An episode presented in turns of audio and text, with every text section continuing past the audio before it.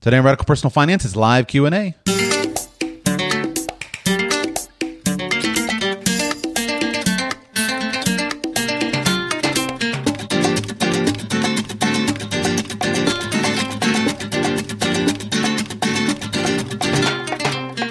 Radical Personal Finance, a show dedicated to providing you with the knowledge, skills, insight, and encouragement you need to live a rich and meaningful life now while building a plan for financial freedom in 10 years or less. My name is Joshua Sheets. Today is Friday, January 19, 2024. And on this Friday, as we do each Friday, in which I can arrange the appropriate recording and broadcasting technology, we record a live Q&A. You call in, talk about anything you want.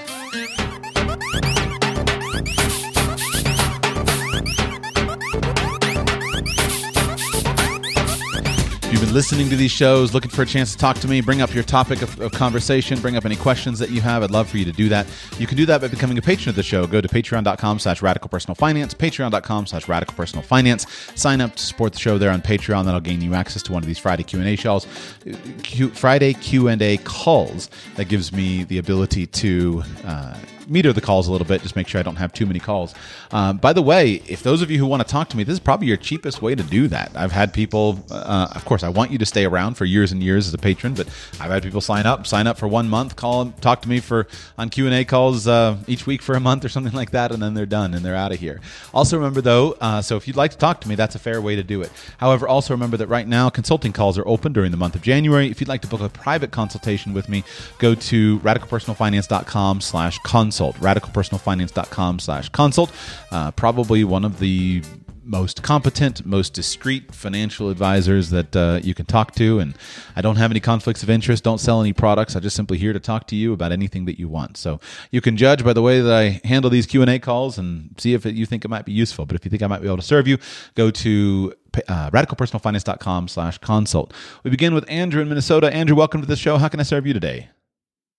Yeah, good afternoon, Joshua. I just want to first off say thanks and appreciate the opportunity to do this on a regular basis. Um, my pleasure. So my question is is to just get general advice. I'm interested to start my own podcast around building wealth and investing, specifically in in a niche to build mid six figure to mid seven figure wealth.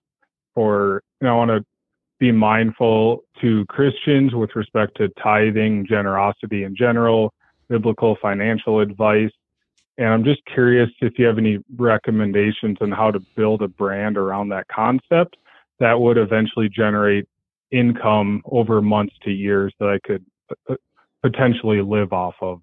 Um, you said podcast. Do you mean audio podcast or do you mean video podcast?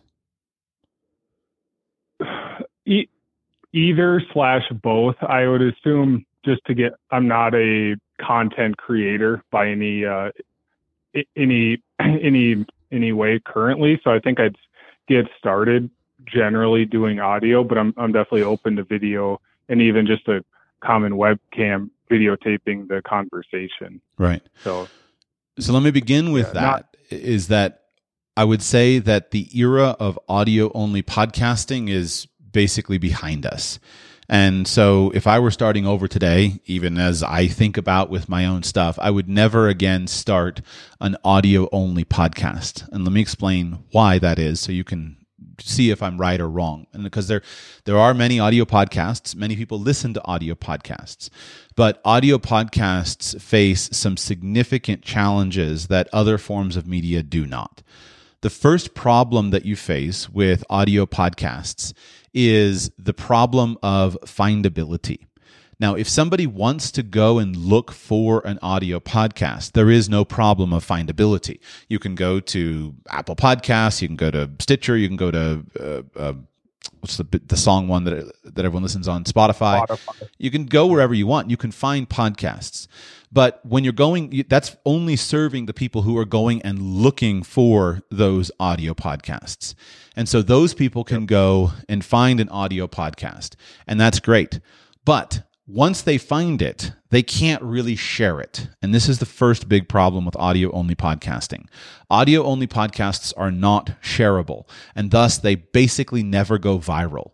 Um, a show can sort of kind of go viral. Although I haven't heard of a, a pod, an audio podcast going viral in years, there are certainly many large audio podcasts. But a podcast itself, like a, a specific episode of a podcast, cannot go viral because there's no easy way to share it. There's no easy way to share a clip from it.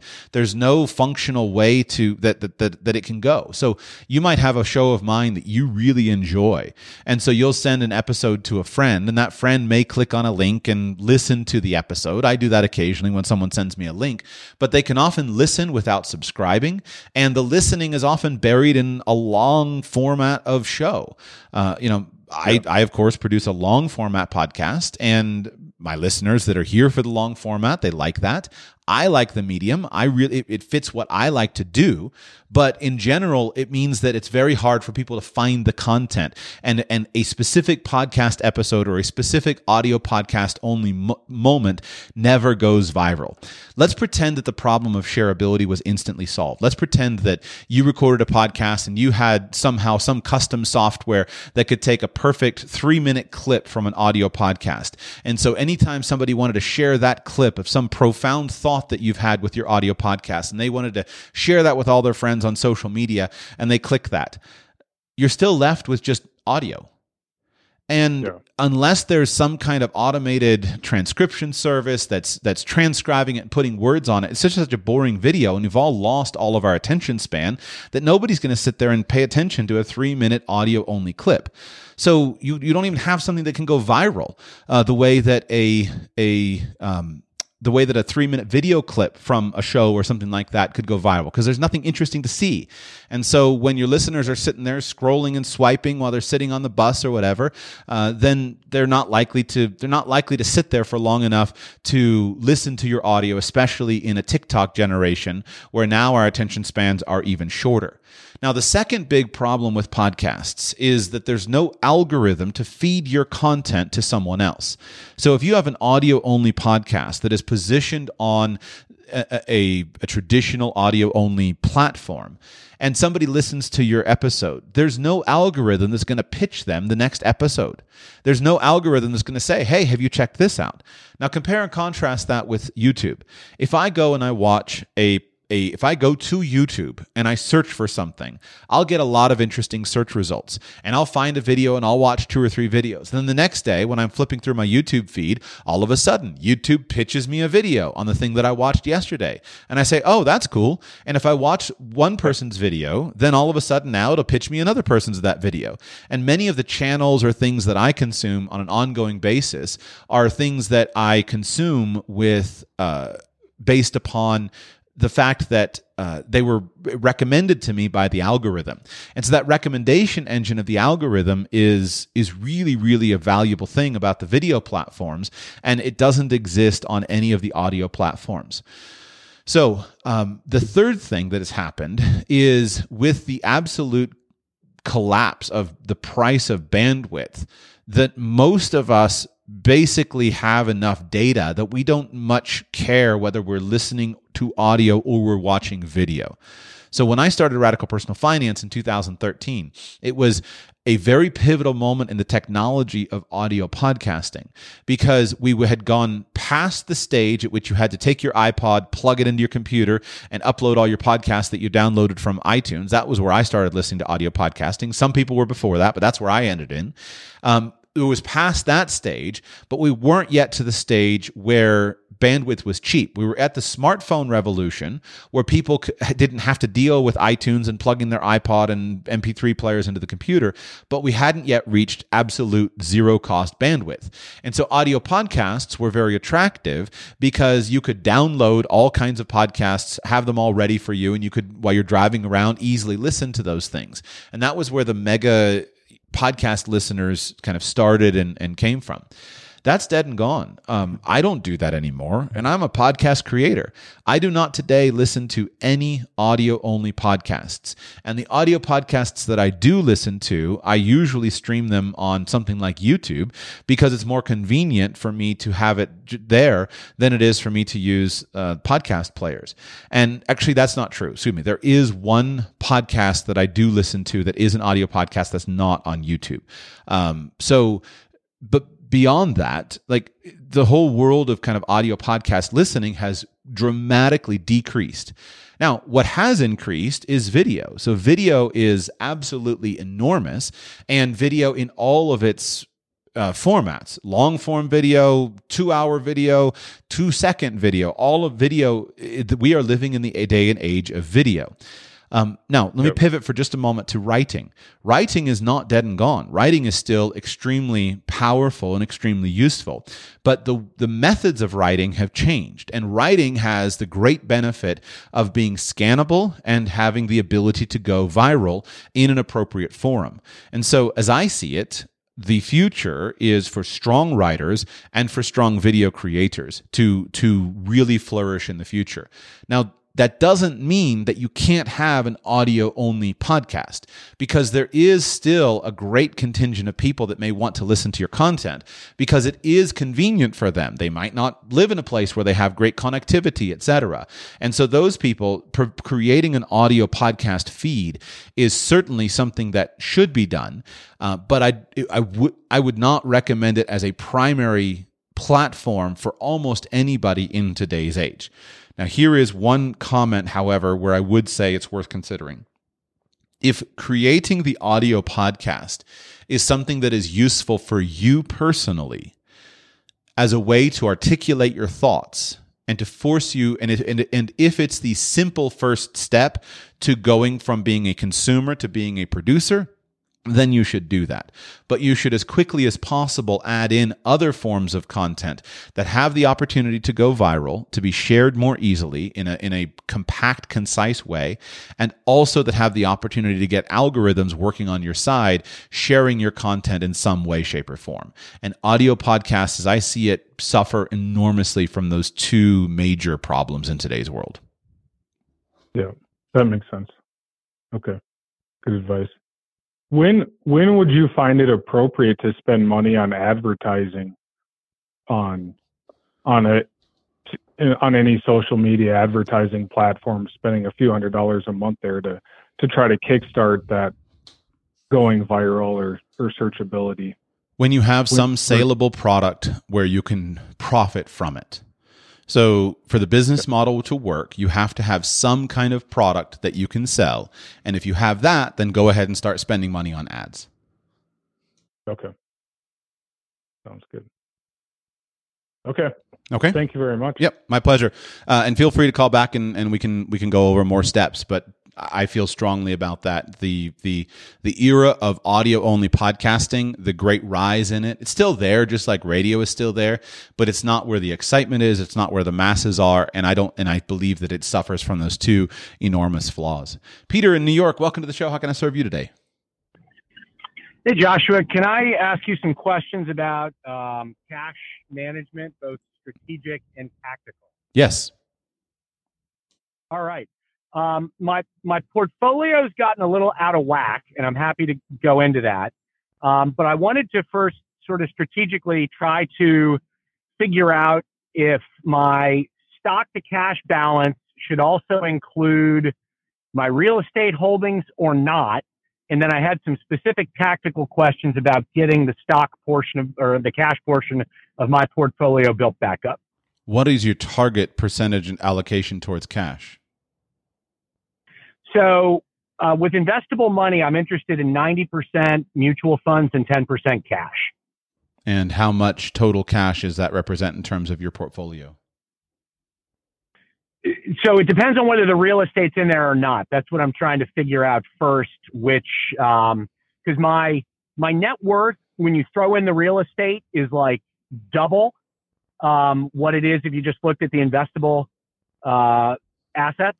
Um, so I'm trying to figure out what my cash number should be, if it should include the total number with the real estate or not. What's the um, net worth with, obviously with the, real estate and what's the net worth without real estate? With real estate, it's about 5 million. And without the real estate, it's about 2 million. Okay. And how did you come up with a 10% target? What's the logic behind that target? I just picked uh, Warren Buffett always said 90% S&P index and 10% uh, short term treasuries. So I said that sounds like a good mix to me. Okay.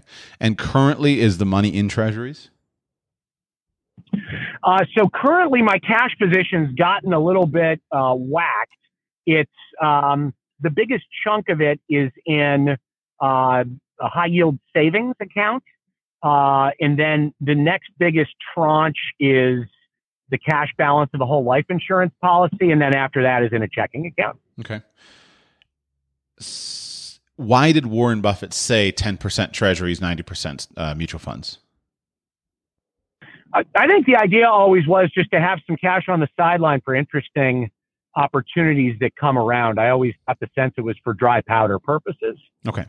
So I'm fine with it. Just we just always have to ask that question, like why why are we doing this? Uh, and so I have some thoughts and I have a framework. But before I give that to you, what specifically is your first question then?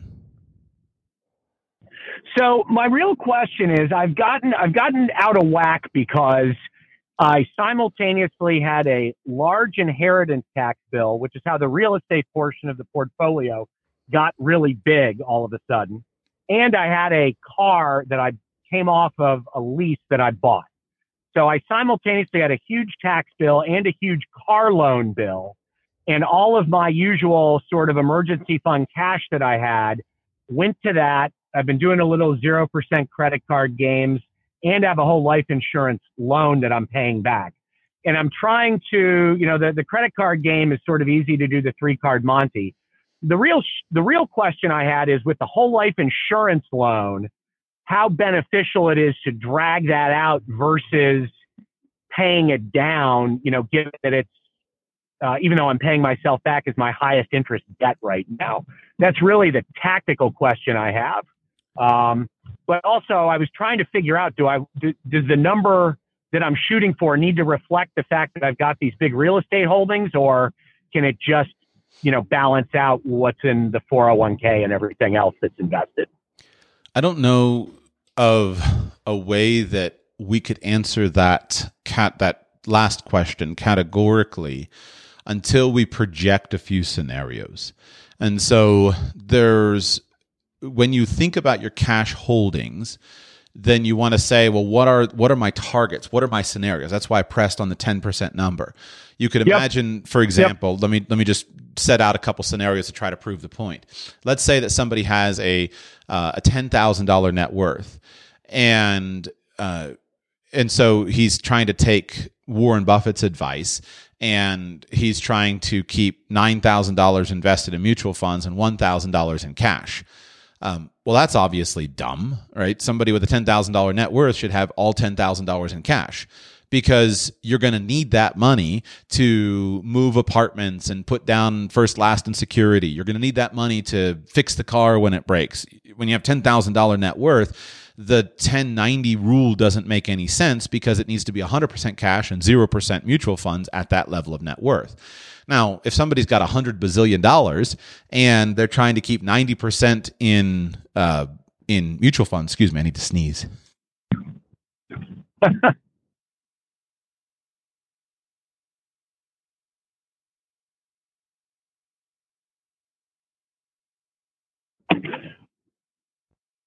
so somebody's got a hundred bazillion dollars and they're trying to keep 90% in mutual funds uh, and their 10% means that they've got you know $58 million sitting in cash and they have no intention of buying a business or anything like that, then what's the point of having $58 million sitting in cash? Now, you could understand Warren Buffett giving that advice about kind of a dry powder target, but I don't think it's very helpful for us to begin there. I think we need to begin first by saying, what are some reasons we might want to have cash and then target those reasons?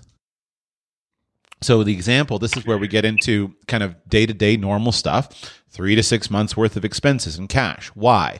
Well, we might lose our job. If we lose our job, we don't want to be in, in a difficult situation. We want to be able to get a good next job. We want to have make sure we have money. So if we have six months of expenses, that six months of wiggle room, I think I could probably get a job fairly quickly within that, especially if I'm fairly employable.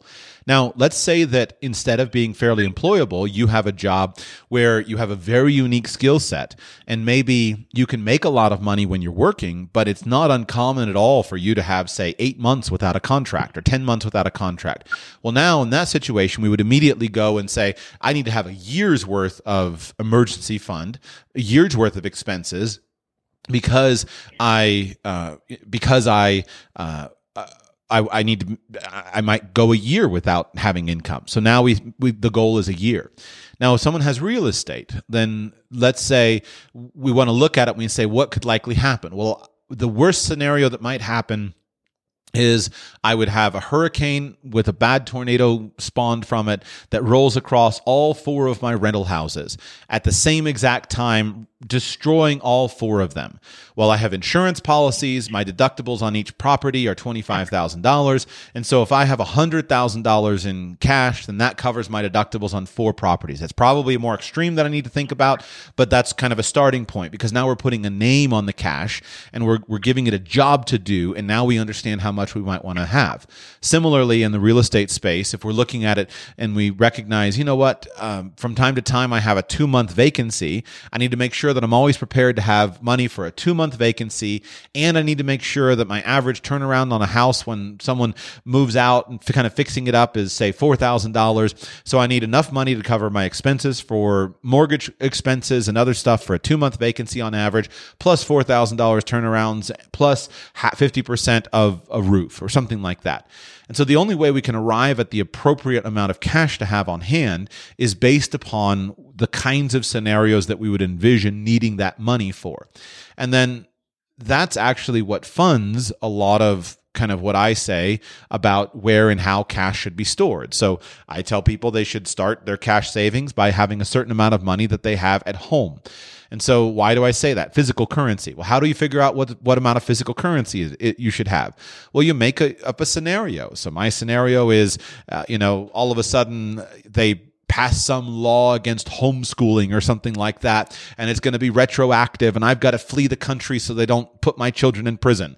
And so I need to make sure that I have $10,000 of cash for, to go down to the airport and buy plane tickets out of the country so they don't arrest me and my children and I need to make sure that I have enough money to flee and have 3 months of expenses in a foreign area, foreign land. So maybe if I have $20,000 in currency, that allows me to go and get on an airplane and start over somewhere else. Uh, you know, I'm using kind of a goofy but real scenario. Or you might look and say, if if everything went bad and I lost everything I had, at least I have three months of expenses. And so I want to have that in physical currency.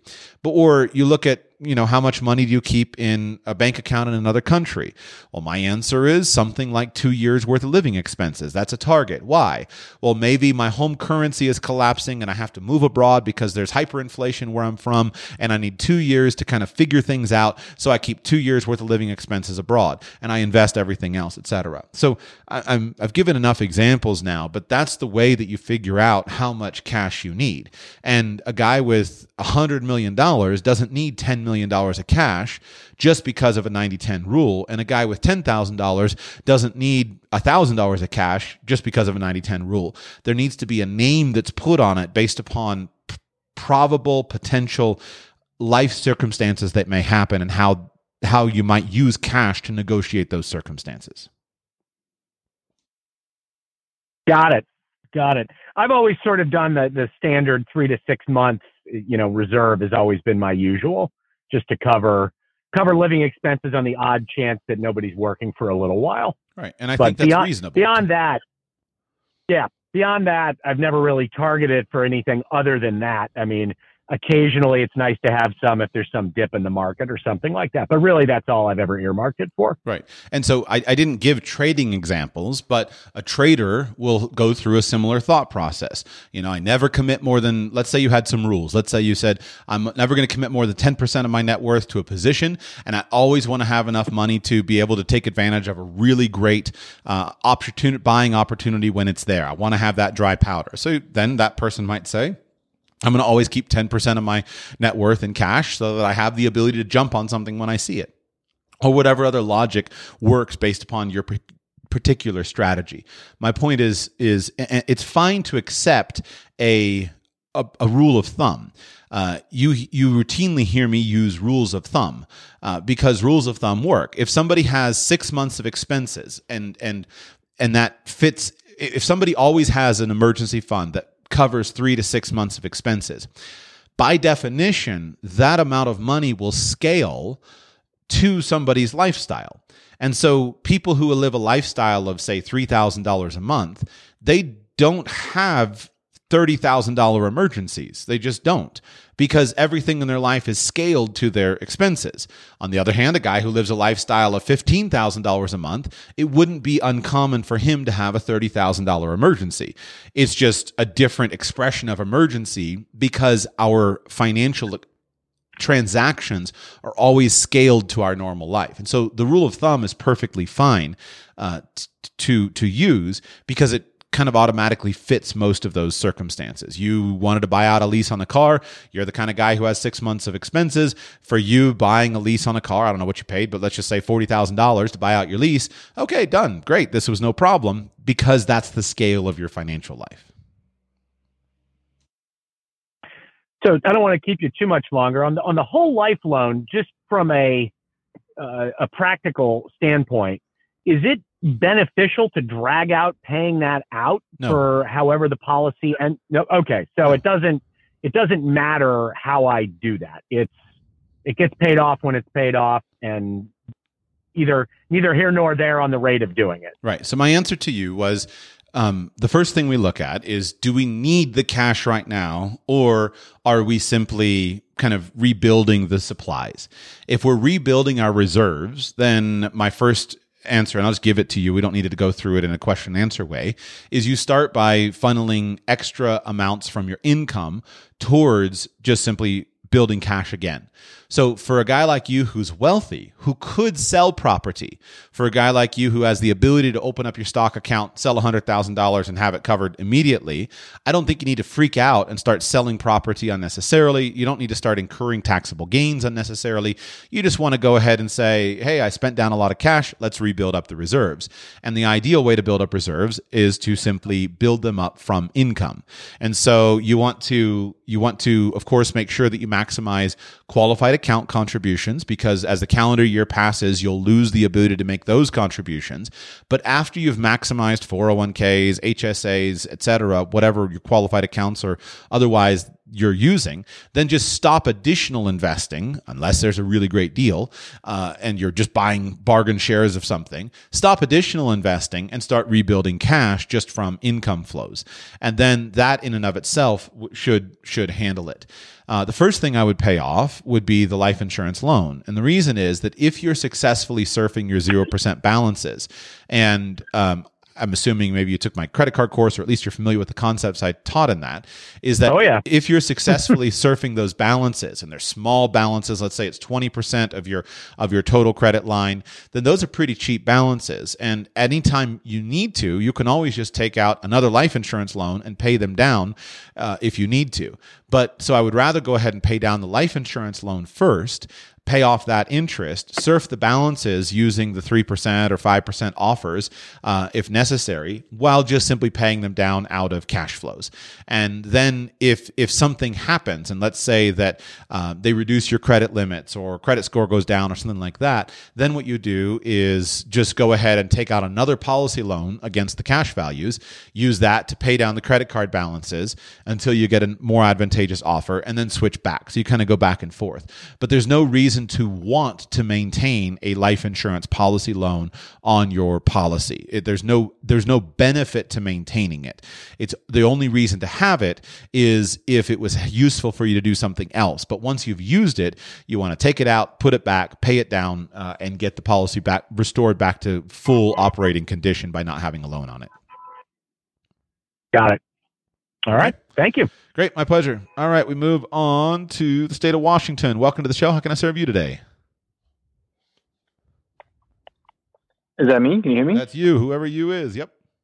Oh, cool. Uh, my name is Kevin. Um, I had a, I guess, a technical question, like um, short story is building a house this year, and I'm trying to think of ways that I could generate um, additional cash flow from possibly my uh, taxable investment account or turning off uh, 401k contributions or even HELOC on the current property, which is going to be sold at the end, you know, stuff like that. Because I'm going to have to be paying interest only payments on the loan as the stuff progresses throughout the year as it gets built. How much money do you need? I uh, very unknown at the moment. Um, yeah, and very unknown. The first check I wrote was sixty five hundred bucks, and I'm sure that's going to get bigger and quicker. Are you borrowing money? Do you have a construction loan for the for the construction? Yes, we will have a construction loan, but just yeah, try to cash flow it if I can as much as I can. All right. Well, let me give you two models to think about, two just frameworks to put in your thinking. I think that if these models are accurate, then you'll be able to answer all of the day to day questions. So let's begin with model number one. Model number one is if you want to have the lowest possible cost to the construction, then you should not borrow money for it. Anytime we do anything with borrowed money, we spend more money because psychologically it's just easy to spend money. Um, maybe it's just me, but at least that's always been my experience. If you actually have to watch your dollars leave your bank account, you take much better care of those dollars than if those dollars leaving your bank account are there because of your construction loan, than if those dollars are there because of your um, you know your your credit card or whatever how, whatever the the SBA loan, etc. New business people who go and borrow money to start their business waste money left, right, and center in a way that you don't when it's actually your money that you saved. And so if you came to me and you said, I am going to pay cash for everything. And because of that, I'm going to stop contributing to my 401k. I'm going to stop saving anything, etc. I'm just paying cash. I think that's a perfectly reasonable and even advisable plan because of those psychological effects. You'll make, generally speaking, better decisions. You'll spend less money. Your overall cost to create the house that you want will be lower. Now, does that mean that you have to do it debt free? It doesn't sound like that that's even a choice that you're making. But I would say no, uh, because there may be certain things that are just, um, you know, that are set. So, for example, you have to borrow money to buy the land, or you have to borrow money to get the shell built out. And that's going to cost you X number of dollars, and I'm definitely going to borrow money for that. So that's okay, and it's fine to do half and half. But if you did something like, say, I'm going to borrow money, or I paid, I paid, the, the, I paid cash for the land. I have to borrow money to get the house shell built so that it's you know dried in and everything. But everything after that, I'm going to pay cash and do it myself, little by little even if it takes you a couple years to do that, et cetera, because of those behavioral changes, I think that's often a perfectly fine thing to do and a, a smart thing to do. Uh, and so it's fine to stop saving and investing. It's fine to do that stuff. Now, if you're let's that's framework number one, and I think for most people that's you're better off just to do that. Uh, I don't think almost anyone would regret not contributing to their 401k for a couple of years if that allowed them to have a lower balance at the end, to know that they had squeezed every penny as much as possible so that they bought the right things, and also to make sure that they had enough money to comfortably buy the things that make the house really nice to have. Because the opposite argument for what I've described is that sometimes people pinch their pennies so hard when they're building a new house that they wind up not creating the house to the level that they really want. And so they buy all the cheap fixtures, and eight years in, everything's rusted, and you're pulling it all out. It would have been better if you just increased your budget 30% and bought the nice fixtures that that would have lasted for a longer period of time and and help the house as well. And so if debt is one way you do that or just not saving is one way you do that, that's a reasonable uh, a reasonable choice. Now, beyond that, um, when we get to the topic of should I stop putting money in my 401k or should I cash flow from my stocks, those are two separate questions. Let me deal with those separately. If you don't contribute to your 401k, you lose your 401k contribution for the year once the calendar year is finished. And so, if that's an important component of your long term wealth building plan, as it is for most people, recognize that every calendar year that passes, that you don't max your accounts is a calendar year that you won't be able to contribute. Doesn't mean you can't still invest later, doesn't mean you can't still get rich, but it's a calendar year that you won't be able to contribute. And so if you want that contribution, then you've got to do that, which would lead us to say if you have taxable investments, yeah, you should sell them, etc. Um, now, moving to the other thing that you alluded to, should I divert my cash flow from my taxable accounts? Sure, you should divert all cash flow uh, wherever it comes in. As any cash flow should be treated the same, and it should go to your highest financial priority, which is to build this house. Uh, if you have to sell investments, and then you then it's more a matter of tax planning the future of the investment, and would I rather kind of pay for the things that I'm buying, or would I rather not pay for the things that I'm buying? But in general, I believe that for most people, the first principle that I described is going to be your most important one.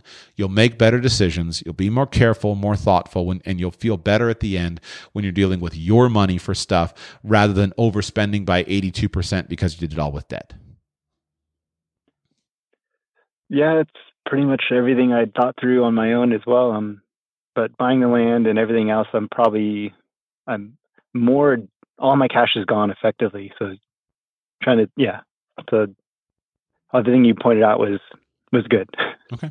So you got to get more cash, and obviously that's what you're saying, but that's going to come from either selling some of your investments to free up cash, or it's going to come from making more money, or it's just going to come from waiting until you can save more money.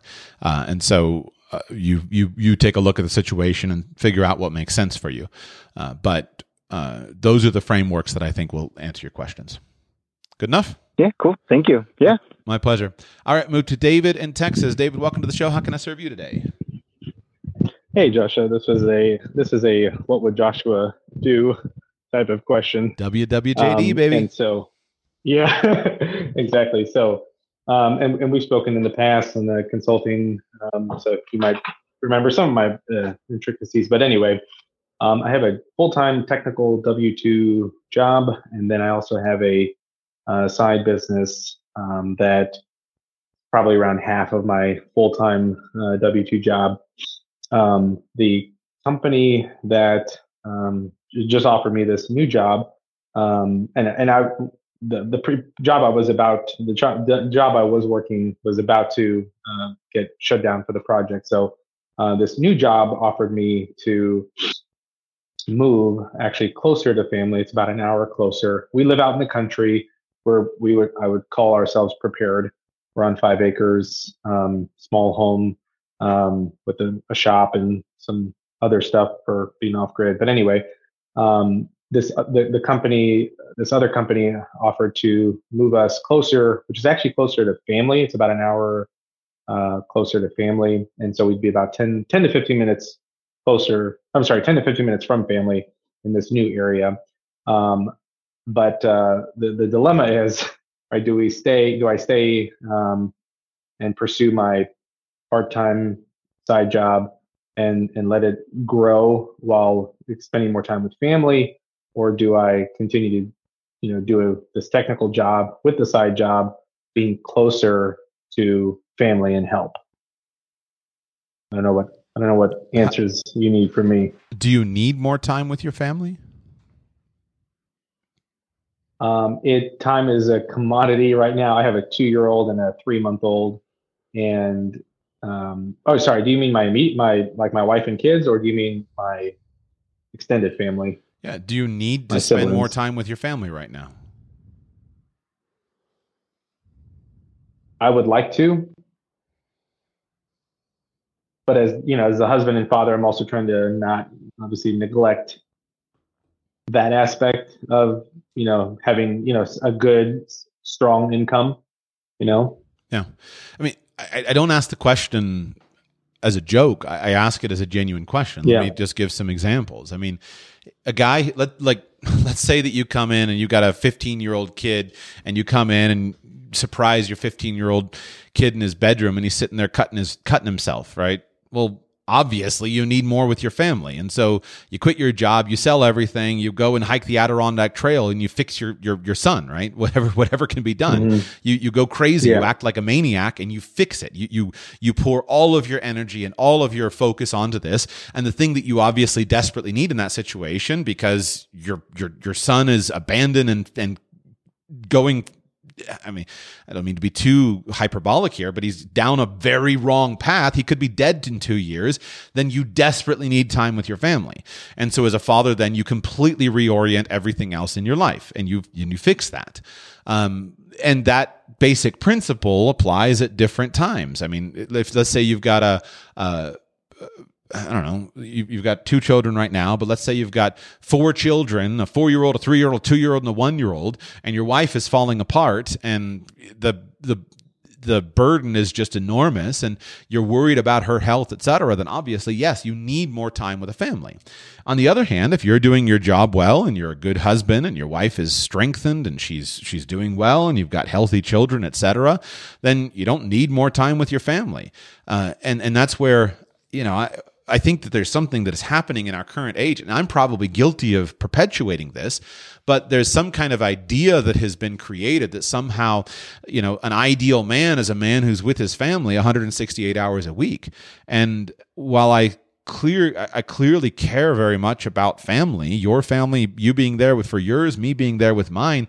I don't I, I don't think that's the ideal. I don't think that that's a proper framework. Uh, I don't think that there's I don't think that we look at the idea of time with family and say that 168 hours a week is the perfect standard. 158 hours a week with our family is uh, you know a grade B and so therefore 40 hours a week with our family is an F and we've we've got to move ourselves better by spending more time with our family.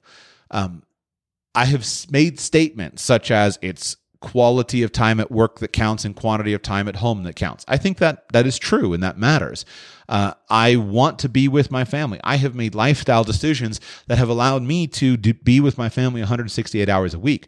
But I reject the idea that that's the only correct path and that that is the only thing that you as a husband are responsible for doing. So as you said, the the amount of income that your family has matters. It matters a lot and the your work matters. It matters a lot. It is important. Your work is important. Your contribution to the world through your work is important. Your sense of, of mission in your job is important. The things that you do are important.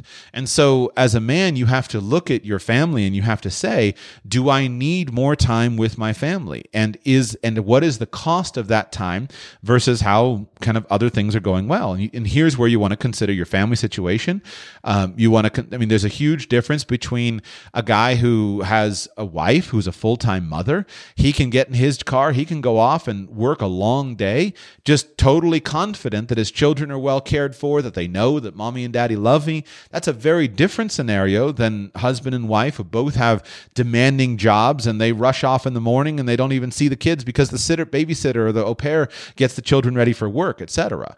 And so there, there's a I, there's a there, there's not an ideal perfect standard. It's a standard that will adjust and will adapt throughout your life. And in terms of time with family, the thing that I don't even want to say it again because I've said it a bazillion times, quite literally on the not quite literally. That was that was not right. I've said it many many times on the show, and I feel like I'm just always over here beating this drum, and I should quit beating that drum and find a new drum to beat on. But things like the age of your children matters. If you've got a two year old and a three month old, as a father, there's really very little like obviously you want to play with your children and be there and build a relationship etc but you're being there with them more and let's say you could free up 5 hours a day it's not particularly productive especially if your wife is there with them for those extra 5 hours a day it's not that productive. And so, again, if your wife is falling apart, if she needs your help, if she needs your support in some way, then you roll up your sleeves and you strengthen your home. But if your home is strong and things are going well, then you keep focusing on building what you need to build, building the empire, building your dynasty, building your your, your vision, etc. And uh, yeah, it's the former. She's she's struggling, okay. and So there's the answer. And so, we want more kids. okay, so now good. So perfect. Thank you for interrupting me because I was. good. But so if your wife is struggling, then you need you need to strengthen your wife wife and you have to then look at your wife your individual wife not a generic woman but your woman you need to look at your household and you need wisdom to and you need to apply wisdom and say how do i strengthen my wife and how do i strengthen my household one way of doing it might be for you to be involved and for you to be there I have done this, right? I have many young children. I have done this. Uh, I have done this repeatedly on different occasions in many ways, I'm much better at running my household than my wife is in terms of just keeping everything running very, very well. And so if she's struggling, yeah. then I step in and I try to to work on things. We've had various discipline issues with my with our with various children. And if my children are disrespecting my wife and they're not obedient, then I have to step in and I have to correct that. But I don't look at it as a long-term career. I look at it as I have a responsibility to change this. And as soon as I get this child's behavior changed and fixed so that he or she is back in a proper place of respectful obedience and, and respect for my wife, etc., then I'm uh, my goal is not to just to to be there and and it's kind of a balance right because if my wife is struggling the goal is not for me to just take over.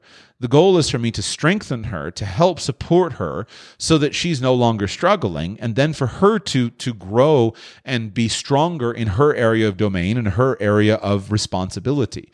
And so and and and that sometimes comes from you right? A 3 month old is rough. We've had a rough year with our fifth baby. Um, it last year was really difficult and a lot of it was difficult just because of having a baby in the house. And so you adapt to that but don't think it's a long-term thing. It doesn't have to be a long-term thing. It's just this is what it's like dealing with babies. And you may have a particularly difficult baby. You have a sick baby etc and all that stuff is draining.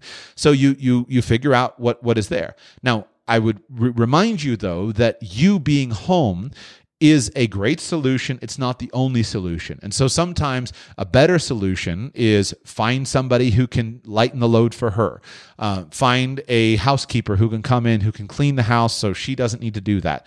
Find a really great, um, you know, place to put your two year old for the morning so she has a break. Find someone, a family member who can come over and be in the home a couple days so she can have some time to herself and go for a walk around the neighborhood, etc. Sometimes it is just you being there. But but look at it holistically and then make your job decisions, your career decisions in light of what you think is the best solution for uh, for your your family. If the stress is primarily due to the difficulties of a three month old baby, then just recognize that this is not necessarily a long term thing. And so don't commit yourself to a long term solution of quitting a job or something like that when good chance four months from now you're out of the woods she's back to her normal self she's feeling good she's fully recovered she's sleeping the baby's back healthy etc and then finally don't neglect whatever solving the actual needs are so for example with the baby don't neglect you know why is this baby not sleeping so that my wife is frazzled because she's not sleeping is there something that can be done be really good at, at, at driving your family through all of those things on a comprehensive way yeah, it's actually the opposite. It's actually our two-year-old that's very strong-willed and uh, bucking against the power, as it were. And and uh, and so the problem is right now we we bought five acres in a property, um, and we're kind of isolated. We're not. I mean, I guess that's the whole point of buying five acres on land. Uh, really pretty property, but we're not near family. We're about probably an hour away from family. And so, and and we put our oldest daughter and Mother's Day out. We don't we don't really like a full daycare schedule. We lived just mm-hmm. like two days a week, right? Um, just so we could be present. And so with the W two job, we would uh, have to either move or and and that, they've actually said they would accommodate a, a hybrid schedule. So I, I would basically drive an hour two days a week or three days a week, and then work from home two days a week, um, so that we could keep you know the house. But I, I honestly don't know if that's the best for our family, you know, because again, we're isolated a little bit further out from the city um, versus again my wife you know us being a little bit you know maybe 10 to 15 minutes from family. But I, one thing we realized joshua is unless it's very convenient for family to help they just don't. Yeah. And um, yeah i think that's just we we're starting to realize that both of our parents are our past my parents and her parents are not in not in the picture so they're not helpful And so um, we, we just realized people that have jobs don't really uh, don't really go out of their way to help, and so it's it's unfortunate, but it's just kind of the way it is um, with with our siblings. So I would not um, say that you were I'm, wrong if you left your job, moved, or whatever the actual circumstances are, so that you could be there, you know, as as a stay at home dad or very close to that for a significant period of time. Uh, and in many ways, it kind of feels like that's almost what we have to do in today's world. If you've got a big vision of the family that you're trying to build and the work that's going to be involved in that, etc., then you have to do that. I have sacrificed enormously in my career, in my business, in all of my own pursuits because I have a vision for the family empire that I desire to build and the dynasty that I desire to leave behind. And so it's costly and it's financially costly and costly in many ways. And so I respect you for that decision if that's what you choose to do. Uh, and I'm not trying to, I'm not going to be able to, nor am I willing even to give you an answer on this just to help you think it through. Mm-hmm. So just understand what the, what the core issues are. At, at, the, the reason I was saying like I would respect you for that is that for whatever reason, our culture is not, and this is very key to kind of the, the, American culture, every positive good or value has a negative flip side, right? Confidence and assertiveness are positive traits, but the flip side is aggression or you know mowing people down and not listen and lack of empathy, right? So every everything can have a positive trait. In the United States, we are a very independent people. And that leads to a lot of positive traits. But what has happened is we have taken our individualistic independence and we've taken it to the absolute maximum to the point where you see this in our culture where the greatest sin that anybody um, could think could be could be foisted against them is for somebody to try to minimize their libertarian freedom to do whatever they want to do. And so who are you to tell me I can't do that? You can't tell me. It's like this this extreme ugly form of independence. And so our culture lacks any sense of coherent interdependence as a cultural value. And so we we we we don't we have no collective culture. And that lack of collective culture expresses itself in our families, our churches, our neighborhoods, etc., that we just don't work together. And and so it's and it's tragic. It's it's it's it's a very lonely existence compared to some aspects of a collective culture. It has its positive upsides. You listen to somebody who comes from a very collectivist culture, and they talk about the the pressure that's put on them and the control that's put on them, and they're just happy to be left alone. So every everything has a, a positive and a negative. But I affirm that in the American culture, it's very unlikely for you to kind of to get the kind of support that you would like to get from your family members, from your community, etc. We're all we're all it's the same for everybody.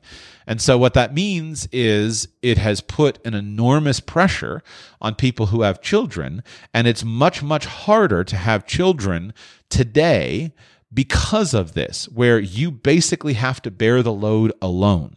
And so that, mm-hmm. and, and that it's one reason many people don't want to have children or don't want to have more children, et cetera, is because they know they got to bear the loan load alone. Um, and so I've, I don't have any great solutions. I've just accepted that this is the way it is. And I'm just going to have to bear the load alone, which means I have to build stronger shoulders. My wife has to build stronger shoulders. And you know we'll just i'll make up my own strategies to get through it and i'll arrange my life to do it and it's kind of mm. ultimately what what what i've come to and and and again i'm not i'm not casting any harm or any blame on anybody. I am i have wonderful family members. I've got great friends. I've got neighbors etc but we we don't know how to really work together nor are we particularly willing to work together.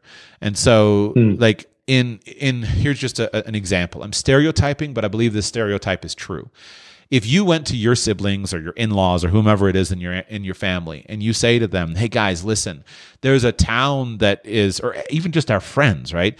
And we said look there's a town that's you know 300 miles away and they've got houses that are great houses mansions for 50 grand a piece if all of us moved there we could all be neighbors and we could live a great life and we could support one another we could encourage one another etc in the American culture, it doesn't fly. It doesn't work. It's never worked. It just it, people won't do it. Nobody will move. Nobody is willing to work together. Nobody's willing to sacrifice my independence to go and do that. Meanwhile, all around the world, people that are from more collectivist cultures, one person goes to another country, gets a gets a, a, a residence visa, gets a house, brings over two of his siblings. You know, he's got his brother there, and everyone's putting their money in the pot. And they got 18 people living in a two bedroom apartment, and all of a sudden, 10 years later, everyone's rich because they were willing to work together and there it happens every single day and it's this yeah. cultural values of collectivism versus individual out individualism. Not ironically that was my father. My father came from pakistan and uh, three four siblings living in a house four four bedroom two bath house for 10 years before they split up and yeah. Yeah. Um so it sounds like so it sounds like you probably took the uh if you were in my position you probably took the hey, I'm going to be the family, raise my kid. Because I want a strong family. I want, yeah. you know, we, we both would like three, four, maybe five kids. Uh, my wife is kind of rethinking that now, though, with the the realization that oh, David is not, you know, he's out of the home and he's working, you know, uh, at a you know back of a W two job.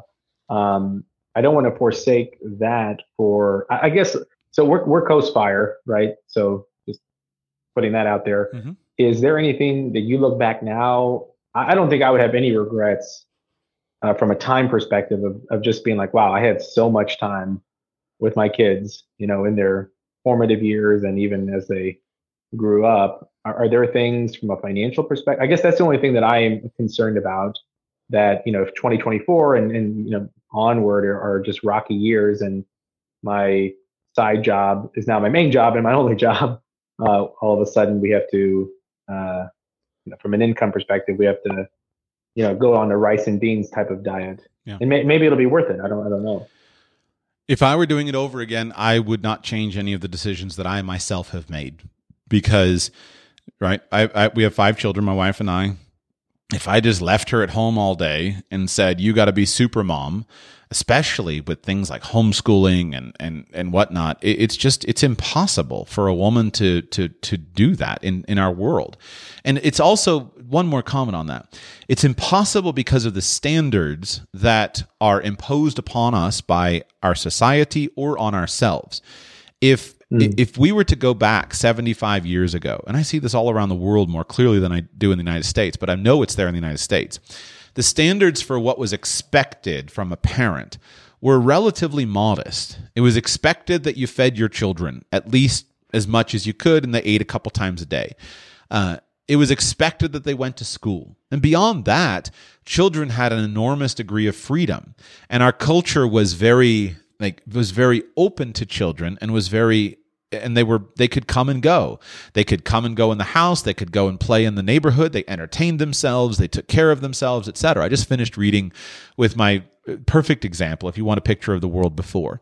I just finished reading the third of the um, the moffat series of books to my family. It's elizabeth estes uh, i think it's elizabeth. Anyway her name is estes. And she wrote this great trilogy of books. Amazing children's author. One is the first one is called Meet the Moffats. Forget the second one, and the third one is called Rufus. And they're all about these children that are living in a fairly typical, uh, a fairly typical town. Know, New York, something like actually, uh, yeah, in New York State. And the mother is a widow and she has four children and she's a dressmaker. That's how she earns her income. They're clearly basically in poverty. But what's so fascinating about the story is that basically the children are free range kids all the time. You know, they they sleep at home and they have dinners with their mother, but beyond that, they come and go around the town as they wish, and they were are what today we would call free range kids.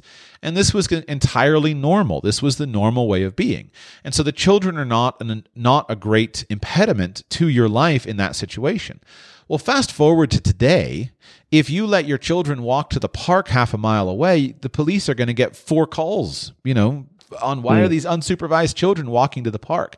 And basically every single layer of our society has built up to like with this intense protectionism where nothing can happen, right? You can't you can't ask your sister to take your children and you know first of all, no one would take their kids to the mall and just leave them. A lot of us grew up in the day in which that was a fairly normal thing. No cell phones. Okay, I'll take mm-hmm. you to the mm-hmm. mall. I'll pick you up at six o'clock. But even if you ask them to take them today, of course, you can only take them to take our children to a supervised place with lots of referees and lots of padding where we're going to pay, uh, you know, $30 for playtime and latte. And so you ask your sister to do that. Oh, no, I can't do that because she's got we got to have car seats. And so she's got two children and your two children need to have two car seats. And of course, four car seats can't fit in the car, so she can't do it. And so basically that's our society in a nutshell. Is it makes everything about it is forcing families to be individualized, forcing families to do it all themselves. You have to take your children because you're the only one with car seats and your friends can't pick them up and so you can't even get an afternoon off. And so why did why am I ranting about this? Just to say that like this is what has happened. And so children are instead of being a uh, instead of being a relatively you know not that big of a deal. Uh, they become an enormous nuisance in our society based upon the way that they are. And this is one of the many reasons why birth rates have collapsed around the world. Now, you can change that, right? You got five acres, and so your kids can be free range kids. I live on a farm. My children are free range kids to a, to a significant degree. And what happens is you have more of them, then you realize I don't have to be quite so uptight as I was with the first time around, and I can just let them hang out, and that's actually good for them. And you wind up with a bigger car, and so you can fit them, and and you, you and things change. And so they don't over over time you become your standards can change and you recognize it's not such a demanding thing but it is still demanding and it would be a very unusually strong woman who would be able to have four or five children in a situation like you're describing and be able to do it without significant input and help from you. I know a few women who do it and they are incredible women, incredibly strong women. But if you want to have a large family, then you've got to make sure that your wife is on board with that. And a significant component of that is just going to be meeting her needs and taking care of her. And so I w- that's what I did is that I made that decision and I have sacrificed a lot uh, to do it. And I believe that it's the decision that I'll be happy with at the end of my life. I'm quite happy with it right now, but it is it is a lot. And what I have seen also is that my wife is much, much stronger today than she was, you know, 10 years ago. Uh, and so being a mother and being a father, these are skills that develop over time. I'm a vastly better father today than I was 10 years ago. And she is as well. And so I can do more, she can do more, etc. And and and it's just a matter of kind of changing your perspective. And last story, like literally uh, today, uh, my eldest two are away at a short term camp, and I'm sitting at the table with my younger three and just thinking like, this isn't difficult. This is like the house is quiet. Anytime you go from five to three, it's like, where's this is easy. I could do this at no time. But it wasn't that way when I had three children. And so just recognize that if you've got a vision, you're going to have to press through. And I think it's the vision that'll pay off at the end of your life. Uh, and you've worked really hard to get to this point. And if you have to take 10 years and go on to kind of a sideline career track, and then 10 years from now you step back in, then then that would be fine. What what you should do, and but this was actually I intended to say this, but I got sidetracked with my monologue. What you should do, and what I have done, is always try to keep a good backup plan. So every year, for example, I pay the the CFP board, I can't remember what their dues are. It's like $600 a year, something like that. And every year that stupid bill comes in. And every year I sit there and I look at it. And I don't today care at all about being a certified financial planner. It makes no difference to me whatsoever. It's like the day that I passed the exam and I put it on my business card, it completely lost all meaning to me. Just like, you know, you graduate from high school and and you uh, uh, you know and, and then you're enrolled in college and all of a sudden your high school graduation wow what does it mean you know i'm a freshman again and so i don't care at all about being a certified financial planner. I practically don't even tell anyone, although I've tried to change that. But I've always kept all those designations and I pay that $600 bill every year because it's my backup plan. So that if for some reason my business failed or I needed it, I can go and I can quickly get reemployed. And in a month, I can have a job making a few hundred thousand dollars a year and part and I can get the interview because of the credentials, et cetera, and I can make that happen. And so those things are, are really important. And so look at your job and your career and ask yourself, do I have an easy on ramp back in? Because the things I think the the people who suffer the most of dialing back their career for a time are those who wind up becoming irrelevant and obsolete. Their skills start mm. to atrophy. And if they don't have the ability to get back in, then it really hurts them. And where you see this hurt a lot of, where, where this is the most obvious, is when you look at moms, mothers who become stay at home mothers. They pay an enormous price in their career options because they step out of the workforce to raise children. And so, you know, they're at the top of their career and they're 30 years old and she she goes home, spends 10 years raising babies and then she wants to go back in. Well, she's looking around at all of her friends and they're all 10 years ahead and she's not able to compete with them in the workforce. Uh, and so that can be a frustrating thing. And so if she doesn't value the fact that she's got four children that they don't have and then it's a big price for her to pay. And the same thing can apply to someone in your situation. So uh, it's a price that I would pay. It's a price that I have paid, I am paying, and I would pay again. But it's also something where you want to be smart. Keep your certifications, keep your contacts, keep yourself connected. Make sure you have a good backup plan so that if you quit your job, you can go back in again and, and start over again and, and create the money that your family needs. And if you off ramped, what what uh, aside from like healthcare, maybe going onto the exchange, are there any other um, financial uh ohs that you would that you've experienced? Um,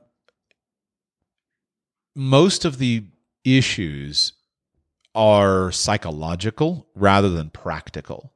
Once you have once you reach this point, especially if you've accumulated assets and your coast fi, fi et cetera, you know how to do the, the tactical everyday stuff. Um, like you know how to make sure you don't overspend your income. You know how to do all that stuff.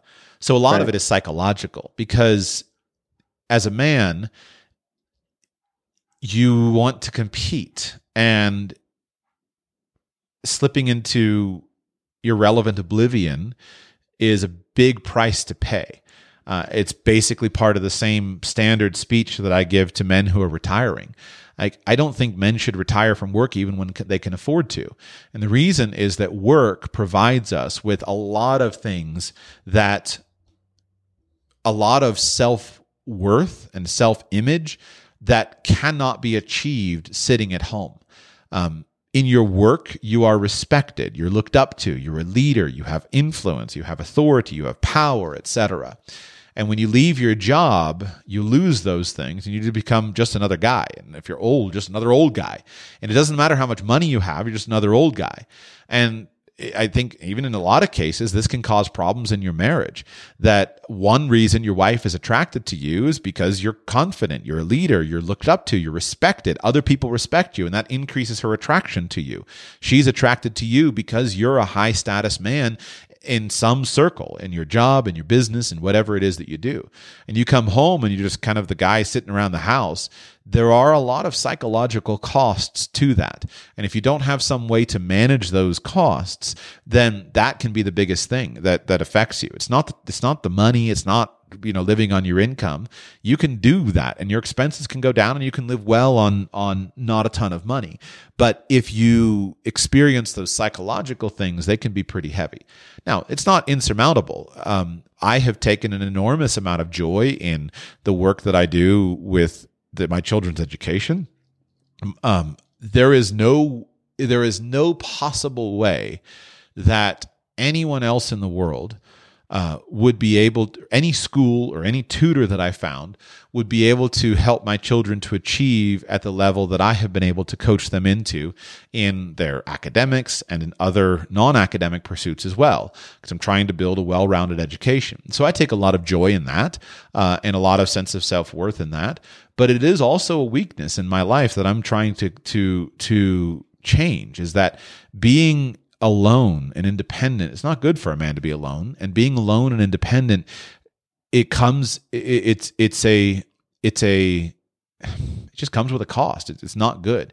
And so it's a decision that i made but if i were to make it over that would be the biggest thing that i would work hard to fix. And i'm working hard to fix to be more connected especially with babies and whatnot. I used to travel um, you got me in story mode, but like I used to travel, I used to be involved in all of the communities. I used to go to all the conferences, like I tell other people to do, et cetera. And it got to the point where if I left, it was just so hard on my wife. I couldn't, I couldn't leave her in, in a difficult situation, be gone for a week here and a week there and whatnot. There's men who do it. There's women who can handle it. But since I don't have to do it, it, it, uh, it didn't feel like it didn't feel like I should do that. Uh, how should I, how can I put that on her and has caused her to bear that heavy load of me being gone traveling when I don't have to go and do it?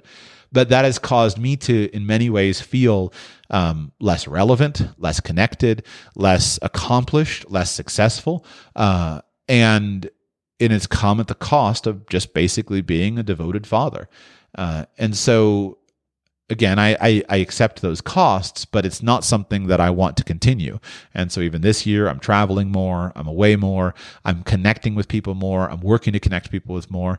Uh, but it was an intense period of life. It, you know, my eldest is 10 and my youngest is, uh, is a year. And it's been an intense period of life. And so I don't see any way around it in our culture. It, it used to be that if you could figure out a community where there's a lot of women and grandmothers and whatnot who could help your wife and a great community of people, the children can run out the door and spend all day playing, go there.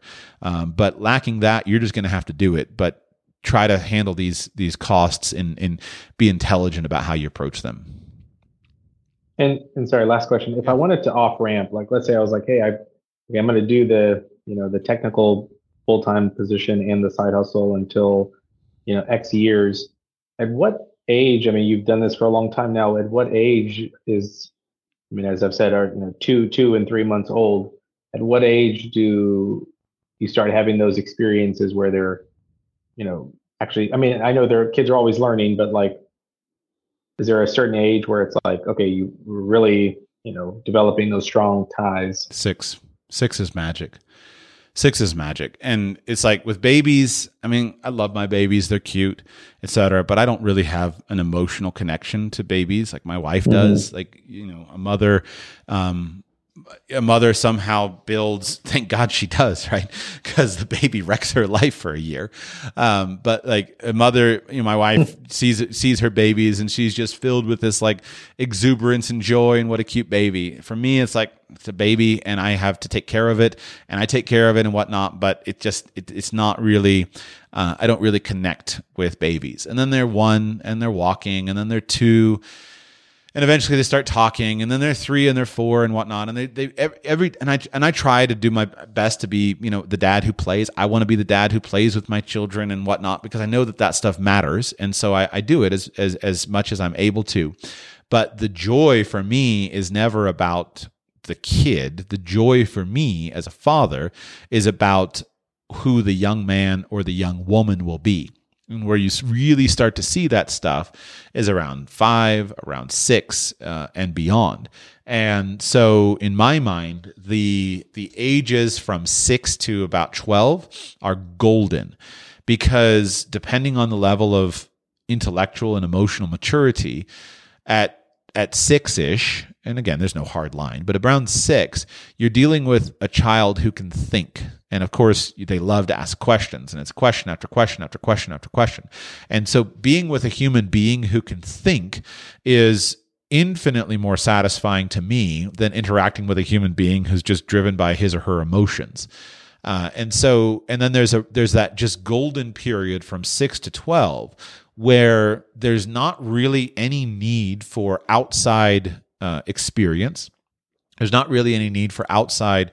Uh, what I mean is, children don't need friends outside of their family if they have a lot of siblings. Obviously, you work to do that because the so there is socialization is important, uh, and so you try to make sure they have friends, and you try to make sure that they uh, that they have opportunities to learn to play well with others, etc. Those are important social skills, but there's no real need. They don't have an emotional need for that. Their whole source of supply of of stability comes from their their family, from their siblings, from their parents, etc. Mm-hmm. Uh, and so it's just that to me, that's the golden time where you have an individual who can think and you have an individual that you can really pour into. And you don't need to to encourage independence in a child that young. Now, when you get to a child who's, say, 11, 12, etc., then now you need to start making sure that the child is, is developing his or her own independent interests. And you need to make sure that there's more and more confidence and self confidence as being built in strength. And so you're, you're, you're intentionally maintaining the closeness of relationship and you're trying to keep your children connected to you emotionally but you're trying to make sure that they have room to to explore and investigate their own things and to be and to have space to make their mistakes and have to respond to other people and learn lessons etc so to me, those are the golden years that that things really pay off, and they start to remember remember stuff, uh, etc. And so, you know, I love I like traveling with my f- children. I like I love doing their school. I love kind of supervising all those things. I really enjoy it because my older children they're able to think and they ask me questions, and it leads to interesting conversations, etc. And I really feel like you're building something, and you don't yet have to deal with their independent ambitions, and you don't yet have to coach them to independence uh, because of their of their youth. And, and, sorry, circling back on one question. So on the, you know, like I said, we're about an hour away from family, but we're on five acres. Would that play a factor? I mean, would you forget about the job and all of that? Would you? Would it be better to be closer to family? You know, sell our house on five acres and move into the city it's not it's not my preference just because I feel like for the last like seven years, I mean, listening to you and other people and just making my own thoughts, I pref- I think living out in the country is a better decision. But regardless, um, what what weight or factor do you put on that in terms of you know raising a family? One primary reason that I live where I live is I live on a very large property where I can simply tell the children, go outside. My wife can tell the children, go outside. Do not come in until I call you for dinner. And that I believe is really, really important, both for the sanity and good functioning of our household and also for children. That today, in today's world, one of the most important gifts that we need to give our children is significant quantities of unstructured playtime outside. And that is something that is really, really important. And it's important on every level. Physiologically, we, we are living in right now, I'm not using hyperbole, we are living in an epidemic of myopia, nearsightedness. And a significant causal factor seems to be that the epidemic of myopia is that children are not outside and they're constantly engaged in some form of close work, always reading a book, on a screen, writing something up close. And so, quite literally, our children's eyes are losing the ability to focus normally and to function normally because they're spending all their time with stuff that's in their faces. They're also not getting enough sunlight. And so the the their eyes are not being stimulated sufficiently with sufficient sunlight. And so, minimum, children need to be outside for at least two to three hours a day, ideally more. And that's to say nothing of the benefits of, of, of free play, of the benefits of exploring, the, the physical benefits of running and throwing and, and climbing and, and et cetera, and interacting with their siblings, et cetera. It's, it's fundamentally important. And it's very, very difficult to do that in the city. It's very difficult to do it in the suburbs. And so, you know, depending on what you're talking about, obviously many children have raised in that. But again, back to the issues with being reported to CPS is that you will get reported that you will have child protective services knocking on your door if you let your children go out alone to the park. I it's it's it's a it's a the American culture is utterly broken right now on this topic. And so if you went back to say 1940s Brooklyn, then the children weren't hindered by living in a tenement house because they were outside playing in the street and on the abandoned lot, etc., and that was normal. Today, the children growing up in Brooklyn, they can't play in the street. And so this is one of the problems. And what's your solution? Well, either we change the culture, and some people are doing that, either we normalize again the fact that it's perfectly reasonable for your 8-year-old and your 9-year-old to ride their bikes half a mile to go to the park uh, and play at the park for a couple hours and then come home. Uh, so either we normalize that, or what's your solution? Your solution is to go to a place where you can do that on the basically the sanctity of your own property, and or in a culture that accepts that, and a rural culture is more accepting of that. Uh, and so I believe that it's necessary that children have multiple hours a day of outside play. And if you look at kind of a barren suburb quarter acre or half acre even et cetera it's got one tiny little swing set in it you know what are they going to do they got nothing to do and, and here's the other aspect is that basically everything associated with living in the suburbs or living in the city to keep your sanity as a father, you want to keep everything nice. And so you don't want your children digging in the backyard and destroying your nice, you know, pretty yard. and but if you got 5 acres, you can say, "Listen, you see this place near the house? You don't dig here. The rest of it, where I can, that's basically my rule with my children. It's like, don't bring the stuff onto the porch. If I don't see it, it's okay. And you can have as much of a mess as you want out there, but I don't want to see it.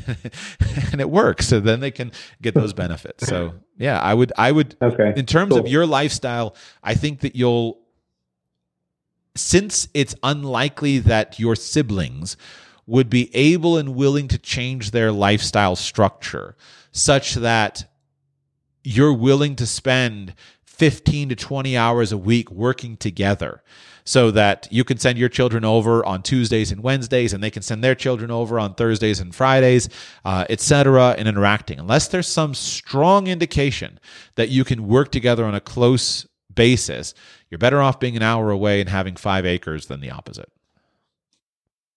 Okay. That's helpful. Yeah, I think the word for this year is being intentional. We have to just, they're not going to come see us. We have to go see them. we have to be intentional about it. Yep. yep.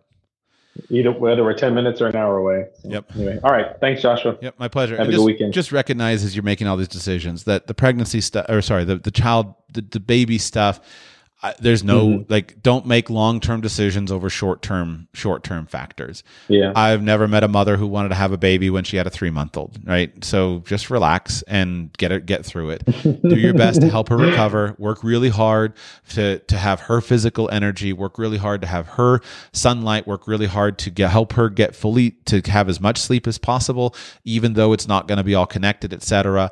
Work really hard if she has any symptoms of postpartum depression, anything like that, work really hard hard at that stuff, and then recognize six live six months from now you're going to be in a in a very different um, very different uh, situation. Anyway, thanks for the stimulating conversation that sort of kind of was about finances, thanks. but about the actual purpose of finances much more. thanks, Joshua. I appreciate it. Yeah, my pleasure. My pleasure. All right, that wraps up our final call uh, for today. And let's see as we go announcements. Uh, I said as we go, remember, I'm doing consulting appointments right now during the month of January. Go to radicalpersonalfinance.com slash consult sign up there, radicalpersonalfinance.com slash consult, or if you just like to call me up and talk to me next week on the show, go to patreon.com slash radicalpersonalfinance, patreon.com slash radical personal finance.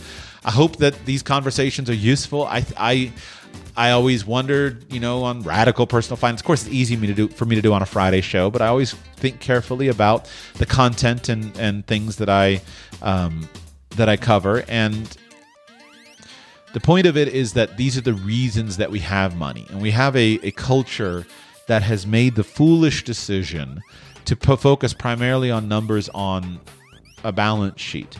And we do that, we make that focus because numbers are easy to measure. Money as a goal is something that is easy to measure because it is numerical. But just because something is easy to measure doesn't mean that that is the ideal measurement to shoot for. Money is a tool that allows us to live the life that we want, have access to certain things, etc. And so we need in personal finance, we need to spend a lot more time talking about the reasons that we are accumulating money and the re- and, and the reasons we're making the decisions we're doing rather than exclusively focusing on you know the, the numbers of zeros and dollars the end of your life that's why basically i hope it came through but at the end of your life would you trade half a million dollars in net worth at the end of your life to have two more children it's a serious question what what is your ambition is your ambition to be 80 years old and have an additional half million dollars in net worth or would you rather be 80 years old and have an additional two children and maybe an additional eight grandchildren, etc.? Uh, the answers to those questions need to drive your life now because money is the thing that's basically the easiest to solve. There's always opportunities to go and, and, work. But if you're living in a culture that is unfriendly to children and you want to have children, then you're going to have conversations kind of like the one that we just had. Thank you so much for listening. I'll be back with you very soon. RadicalPersonalFinance.com slash consult to book a personal consulting call with me and radic- uh, patreon.com slash radicalpersonalfinance to be on next week's podcast.